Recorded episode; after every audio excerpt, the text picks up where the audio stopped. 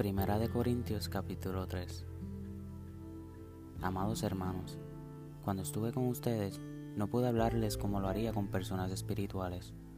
Tuve que hablarles como si pertenecieran a este mundo o como si fueran niños en Cristo. Tuve que alimentarlos con leche, no con alimento sólido, porque no estaban preparados para algo más sustancioso. Y aún no están preparados, porque todavía están bajo el control de su naturaleza pecaminosa. Tienen celos unos de otros y se pelean entre sí. ¿Acaso eso no demuestra que los controla su naturaleza pecaminosa? ¿No viven como la gente del mundo? Cuando uno de ustedes dice, yo soy seguidor de Pablo, y otro dice, yo sigo a Apolos, ¿no actúan igual que la gente del mundo?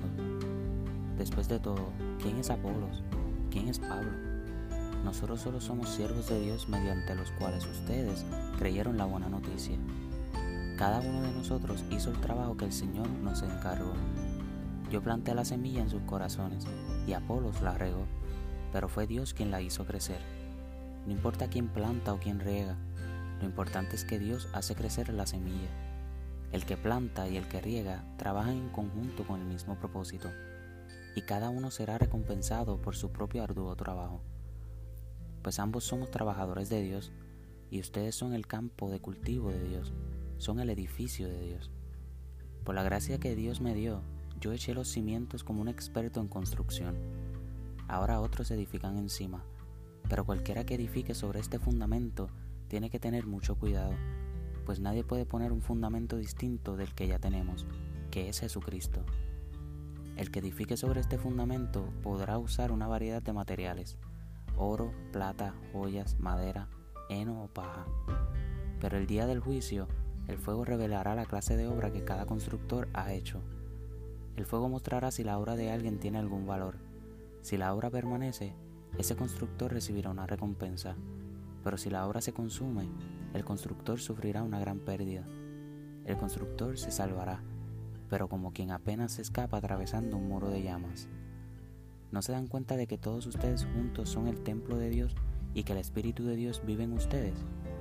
Dios destruirá a cualquiera que destruya este templo, pues el templo de Dios es santo y ustedes son este templo. Dejen de engañarse a sí mismos si piensan que son sabios de acuerdo con los criterios de este mundo. Necesitan volverse necios para ser verdaderamente sabios, pues la sabiduría de este mundo es necedad para Dios. Como dicen las escrituras, Él atrapa a los sabios en la trampa de su propia astucia. Y también, el Señor conoce los pensamientos de los sabios, sabe que no valen nada. Así que no se jacten de seguir a un líder humano en particular, pues a ustedes les pertenece todo, ya sea Pablo, a Apolos o Pedro, o el mundo, o la vida y la muerte, o el presente y el futuro. Todo les pertenece a ustedes, y ustedes pertenecen a Cristo, y Cristo pertenece a Dios.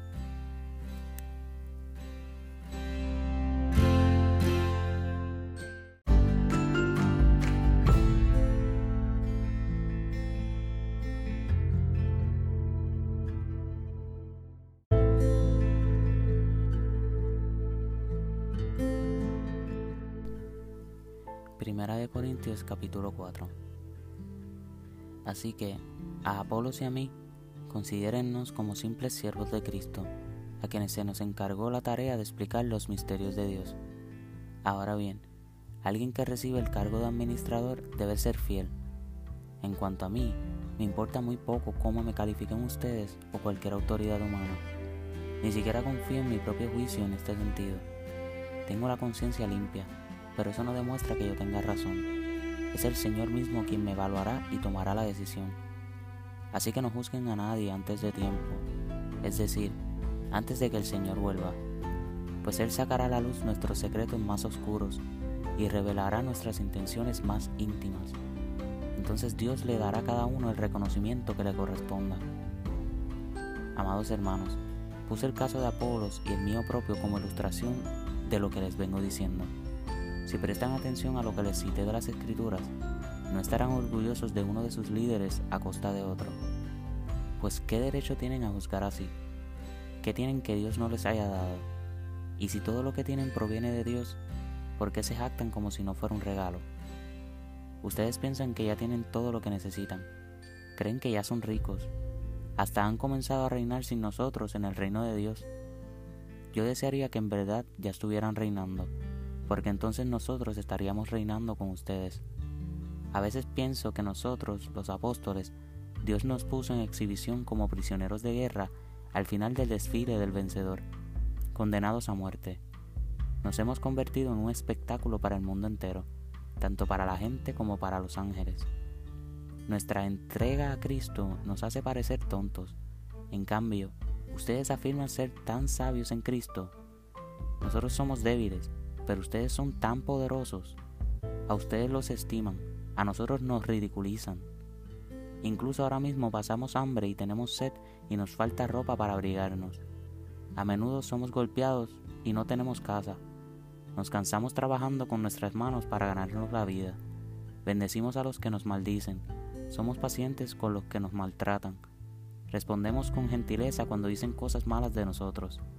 Aún así, se nos trata como la basura del mundo, como el desprecio de todos, hasta este preciso momento. No les escribo estas cosas para avergonzarlos, sino para advertirles como mis amados hijos. Pues aunque tuvieran diez mil maestros que les enseñaran acerca de Cristo, tienen solo un Padre espiritual. Pues me convertí en su Padre en Cristo Jesús cuando les prediqué la buena noticia.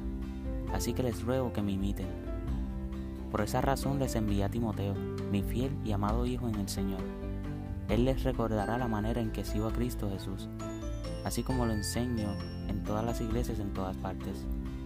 Algunos de ustedes se han vuelto arrogantes al pensar que no volverá a visitarlos, pero iré, y pronto, si el Señor me lo permite.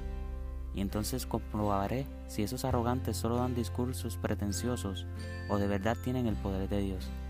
Pues el reino de Dios no consiste en las muchas palabras, sino en vivir por el poder de Dios. ¿Qué prefieren? ¿Que lleguen con una vara para castigarlos o que vaya con amor y un espíritu amable?